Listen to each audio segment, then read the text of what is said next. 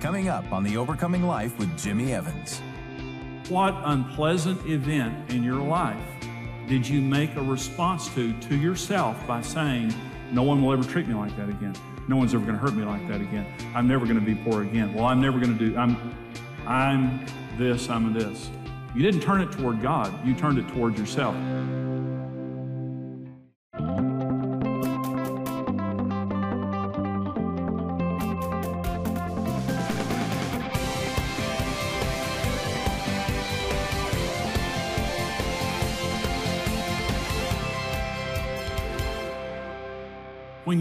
Back into your past, your grandparents, your great grandparents, their lives affected your life very directly, whether you realize that or not. And then when you look forward into your future and your children and grandchildren and great grandchildren, you will have a profound effect upon them. My life right now has a profound effect on my children, grandchildren, great grandchildren, right on down the line. And we just need to realize this and understand that we can make that positive or negative. We, we have the right to choose there. Righteousness or sin, health or unhealth, blessing or cursing, wealth or poverty, education or ignorance, pleasure or pain. All of us have this generational connection, and we decide our legacy. And we have the power to change a bad legacy. Listen, whatever your past was, you can have the future that you choose. And that's the blessing of, of this teaching. Now, Karen and I, I want you to listen to what I'm about to say now. We want to be the end of all generational problems in our family and we want to be the beginning of blessing for a thousand generations.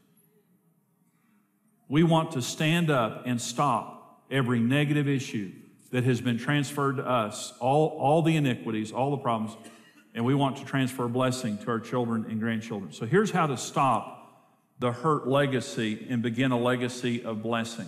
Okay. The first is make peace with the past. And I want to talk about two specific issues, and they are iniquities and inner vows.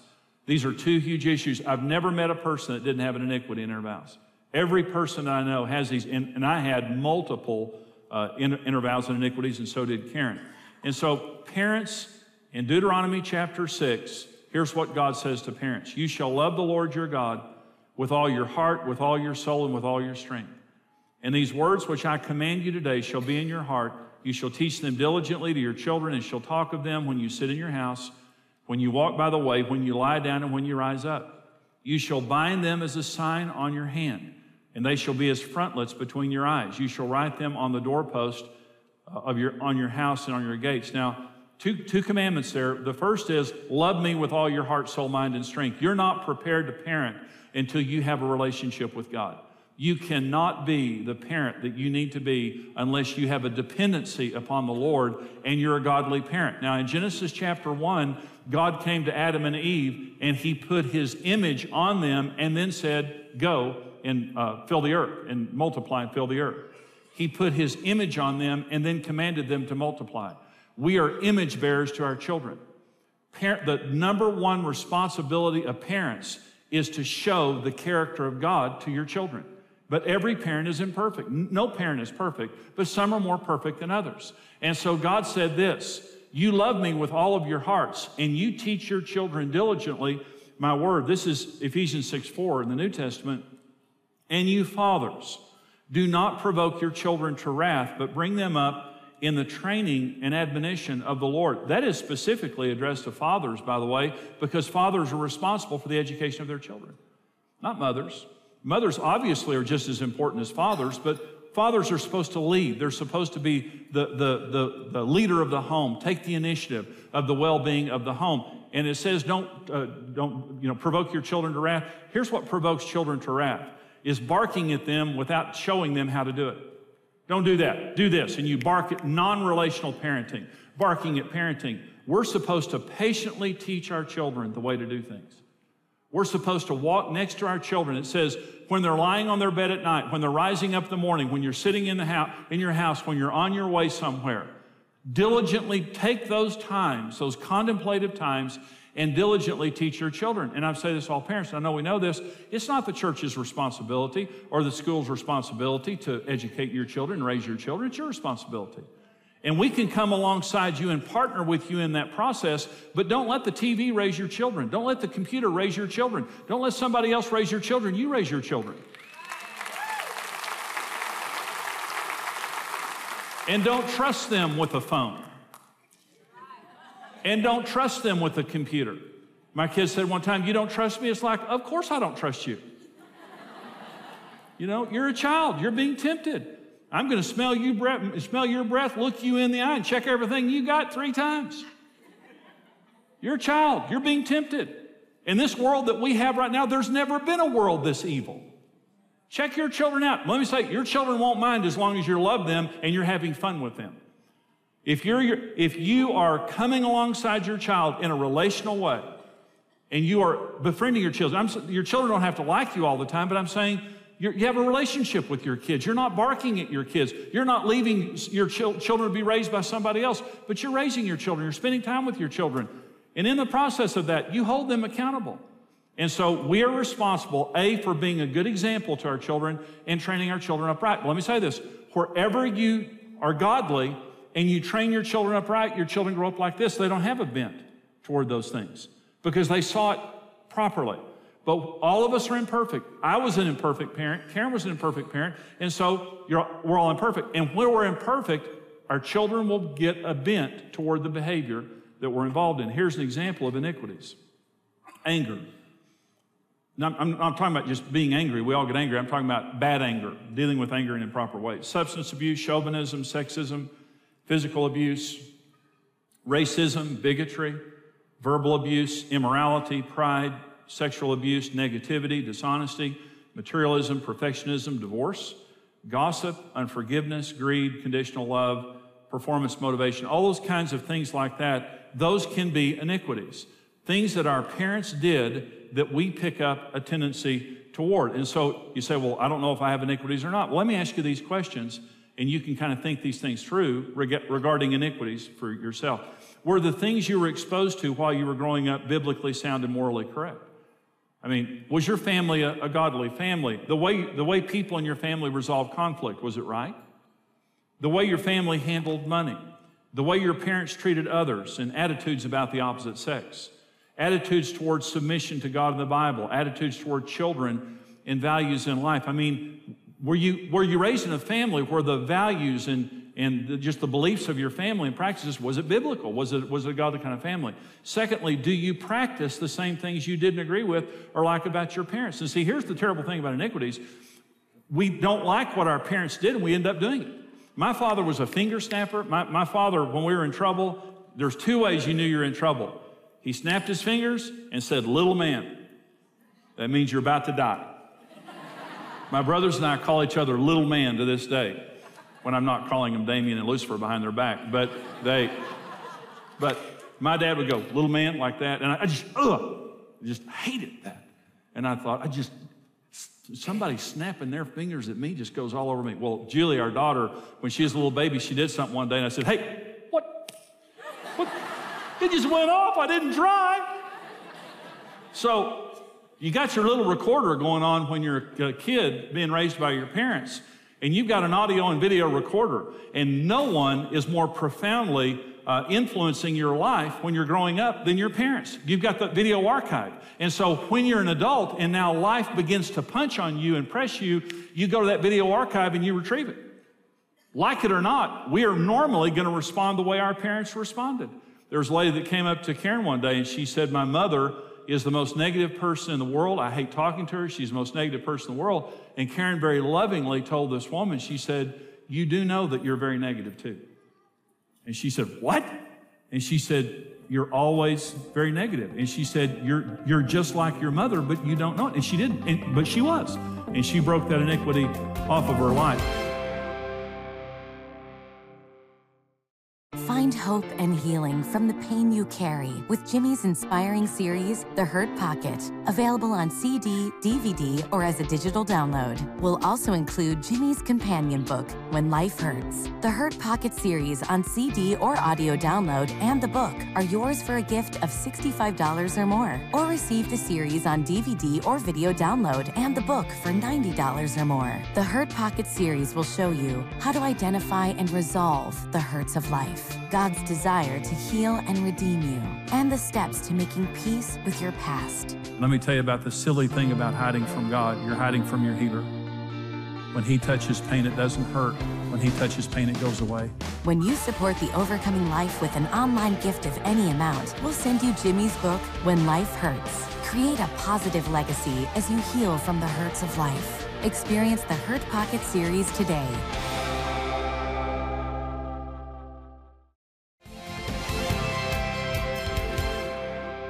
Let me talk for just a minute about how to break family iniquities. You say, well, my family wasn't biblical in some areas, and I, did, I do notice that I've got some of those same tendencies. Here, here's how to break iniquities. Number one, recognize the problem as a sin. You know, just call it what it is.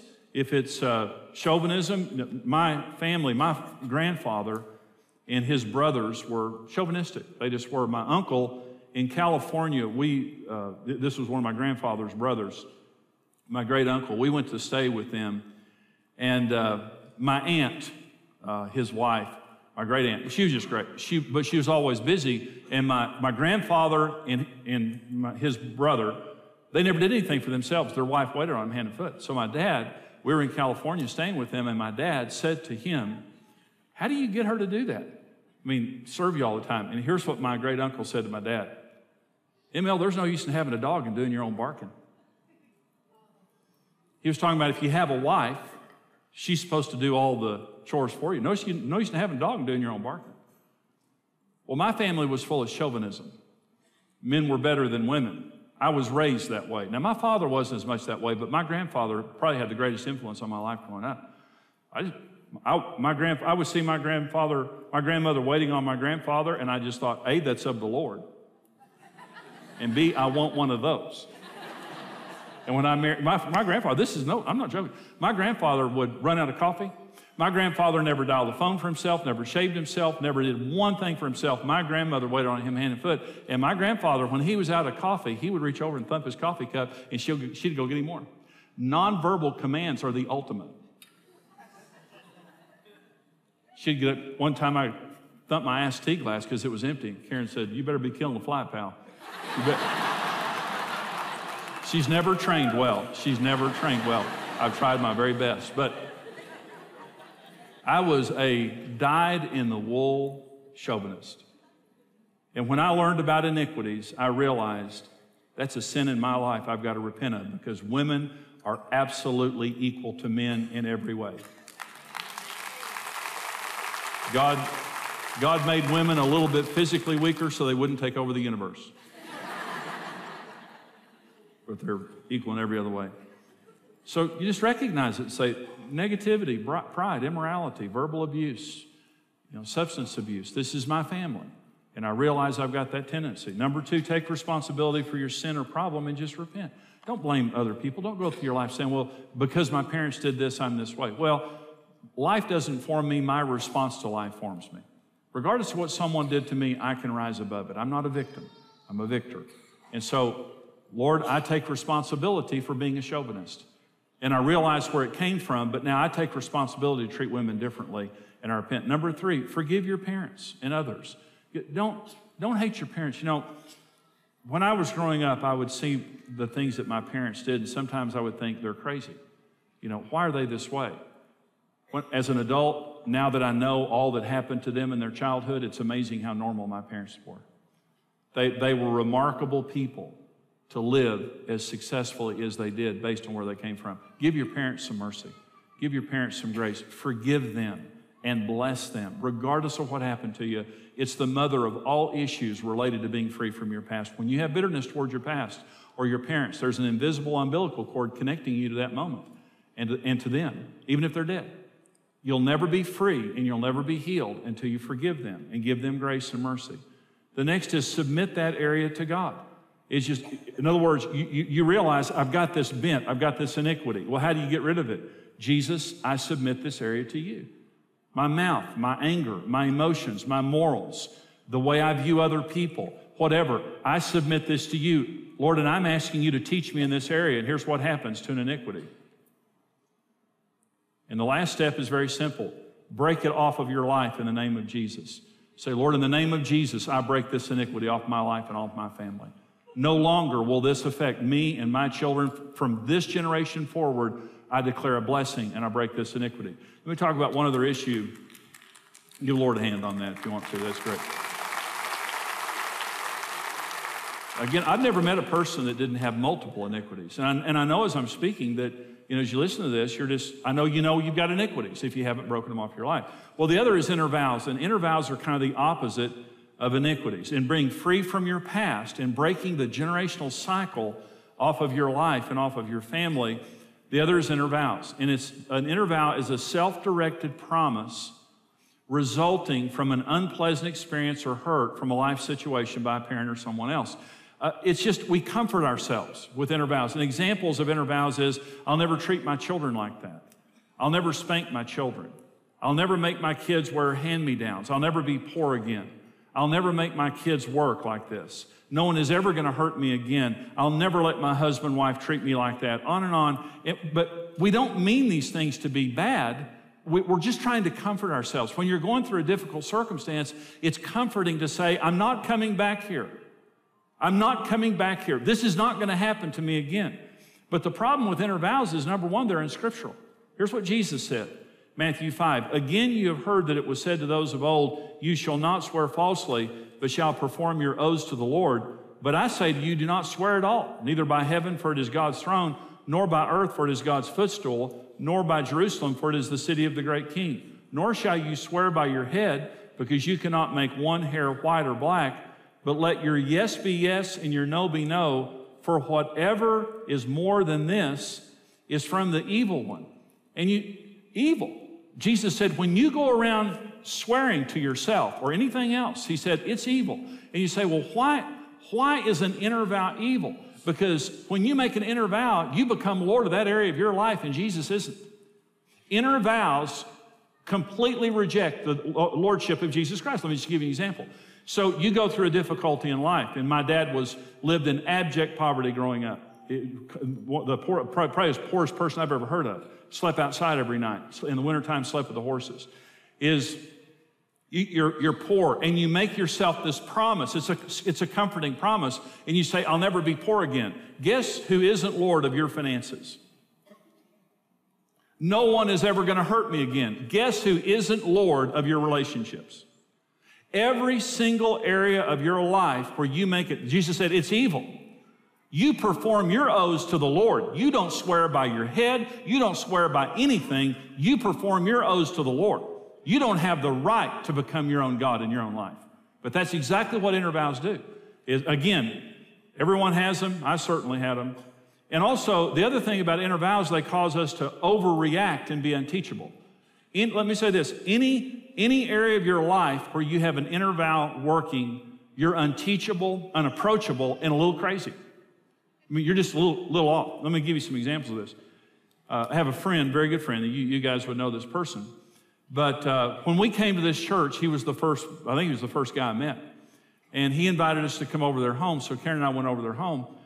And uh, he served us soft drinks. I mean, eagerly, uh, aggressively, uh, diligently served us soft drinks.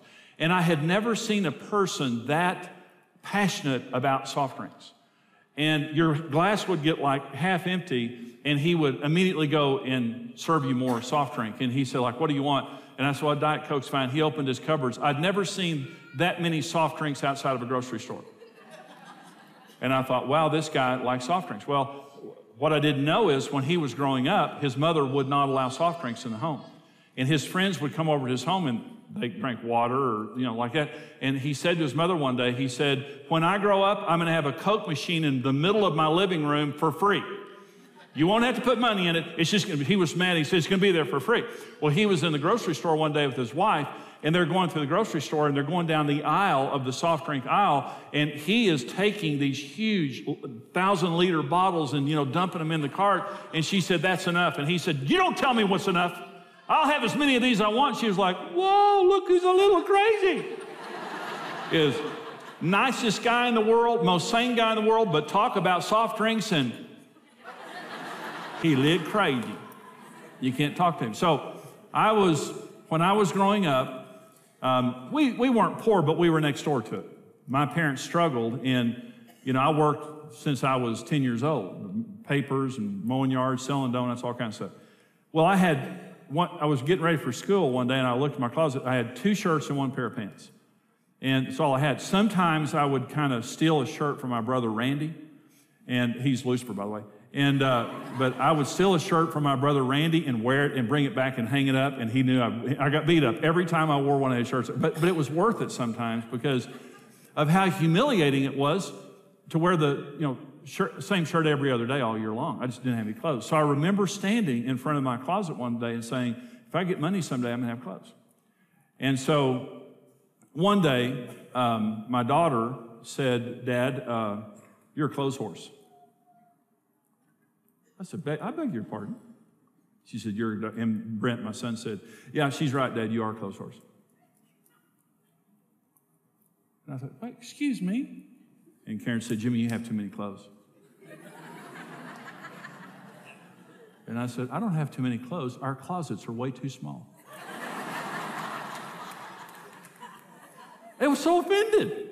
Like, you don't have too many clothes. And the Holy Spirit said, Yes, you do.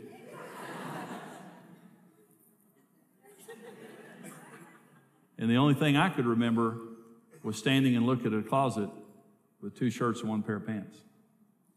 And when I opened my closet and I saw shirts and suits and pants and shoes, I just thought, Isn't this wonderful? a little crazy. Inner vows are like, they're the opposite of an iniquity. You see your parents doing something, you'll say, I'll never do that. But where you have an, uh, an inner vow operating, you're like a drunk man trying to get on a horse. You're crazy. And one generation is in this ditch, and you make an inner vow, so you, trying to, like a drunk man trying to get on a horse, you fall into this ditch. You're pointing under the horse at your parents saying, Well, at least I'm not in the ditch you're in. But no one's on the horse. No generation is free. No generation makes any progress because it's iniquity, inner vow, iniquity, inner vow, reaction, reaction, reaction, reaction. Until someone stands up and breaks those things off of our lives. Here's how to break inner vows. The first thing you do is recognize them. When did you make yourself that promise? What, what unpleasant event in your life did you make a response to to yourself by saying, no one will ever treat me like that again. No one's ever going to hurt me like that again. I'm never going to be poor again. Well, I'm never going to do, I'm, I'm this, I'm this. You didn't turn it toward God, you turned it toward yourself. That is sin. That is an inner vow. You recognize it. You, you just repent of it, which just means change your thinking about it. You say it was wrong. You don't have to feel sad or sorry or cry. You say, it was just wrong. It was wrong for me. And I made myself a promise and I became God of that area of my life. And so I repent. Forgive whoever did whatever to, to you that caused you. You were hurt by uh, an, an ex boyfriend, girlfriend, husband, wife, step parent, parent, whatever it might have been. That individual that caused you that pain, you need to forgive them. You've got to forgive them. You must forgive them in order to be set free. And the next is you submit that area to Jesus again. And you come to Jesus and say, Lord, I, I, I said I'd never be poor again, and Lord, now I'm just obsessed with money. I'm a materialist. And, and I can't give and I can't obey you in the area of money because you're not Lord of my finances. You're not Lord of my relationships. You're not Lord of all, all these things. Iniquities and vows. I want, I want to read the scripture and then we're done. Proverbs 13, 22. A good man leaves an inheritance to his children's children, but the wealth of the sinner stored up for the righteous. A good man says this I want my grandchildren, not just my children, I want my grandchildren to receive a good inheritance off of my life. You do it on purpose. Bad things happen by accident, but good things only happen on purpose. And as we look back into our past and say, I'm going to break iniquities and vows over my life, we look forward into our future and say, and I want my children and grandchildren to receive a blessing from my life. I am making my mind up right now that my life will have a good impact upon future generations. I hope you enjoyed that teaching. You know, one of the greatest truths is that Jesus came to set us free from sin and all of the consequences of sin, all the pain that comes from sin to defeat the devil so that we don't have to live under the influence of his lies and also to free us from the generational bondage, the iniquities, the inner vows, in all the generational bondage that can come with our sin, our parents' sin, somebody else's sin. And certainly the devil's always there to try to entrench that pain within our lives. And this series is called The Hurt Pocket. And this series is talking about the fact that we can live totally free from all of the pain, from all the grief, from all the anguish that has come in our lives previously through rejection, through the death of a loved one, through loss, through failure, however it came. We can be set totally free to live victorious and to live joyful. And that's what I pray for you. I pray that God will do a deep work in your life so that you can experience the fullness of God in every area. We're going to continue now on this series, The Hurt Pocket. So stay with us. I'll see you next time here on The Overcoming Life. Hope and healing from the pain you carry with Jimmy's inspiring series, The Hurt Pocket, available on CD, DVD, or as a digital download. We'll also include Jimmy's companion book, When Life Hurts. The Hurt Pocket series on CD or audio download and the book are yours for a gift of $65 or more, or receive the series on DVD or video download and the book for $90 or more. The Hurt Pocket series will show you how to identify and resolve the hurts of life. God's desire to heal and redeem you, and the steps to making peace with your past. Let me tell you about the silly thing about hiding from God. You're hiding from your healer. When He touches pain, it doesn't hurt. When He touches pain, it goes away. When you support the Overcoming Life with an online gift of any amount, we'll send you Jimmy's book, When Life Hurts. Create a positive legacy as you heal from the hurts of life. Experience the Hurt Pocket series today.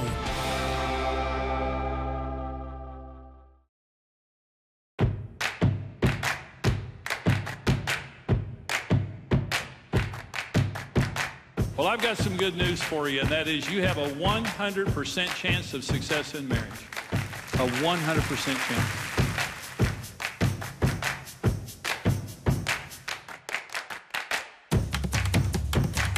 Couples with the strongest marriages, they aren't the ones that never had a reason to give up. They're the ones who just refuse to give up. God is still in the business of raising dead things and bringing them back to life.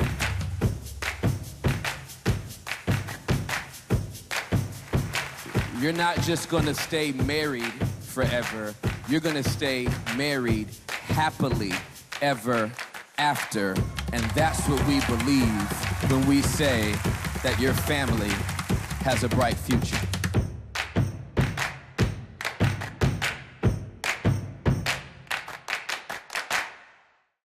Thank you for watching The Overcoming Life with Jimmy Evans. Support The Overcoming Life with your best gift and receive the series The Hurt Pocket. Join Jimmy and Karen Evans on February 9th and 10th for the EXO 2018 Marriage Conference, live at Gateway Church in Southlake, Texas, or via simulcast at one of hundreds of churches worldwide. Seating is limited, so register today. Visit exomarriage.com. This program is made possible by the generous support of our faithful partners.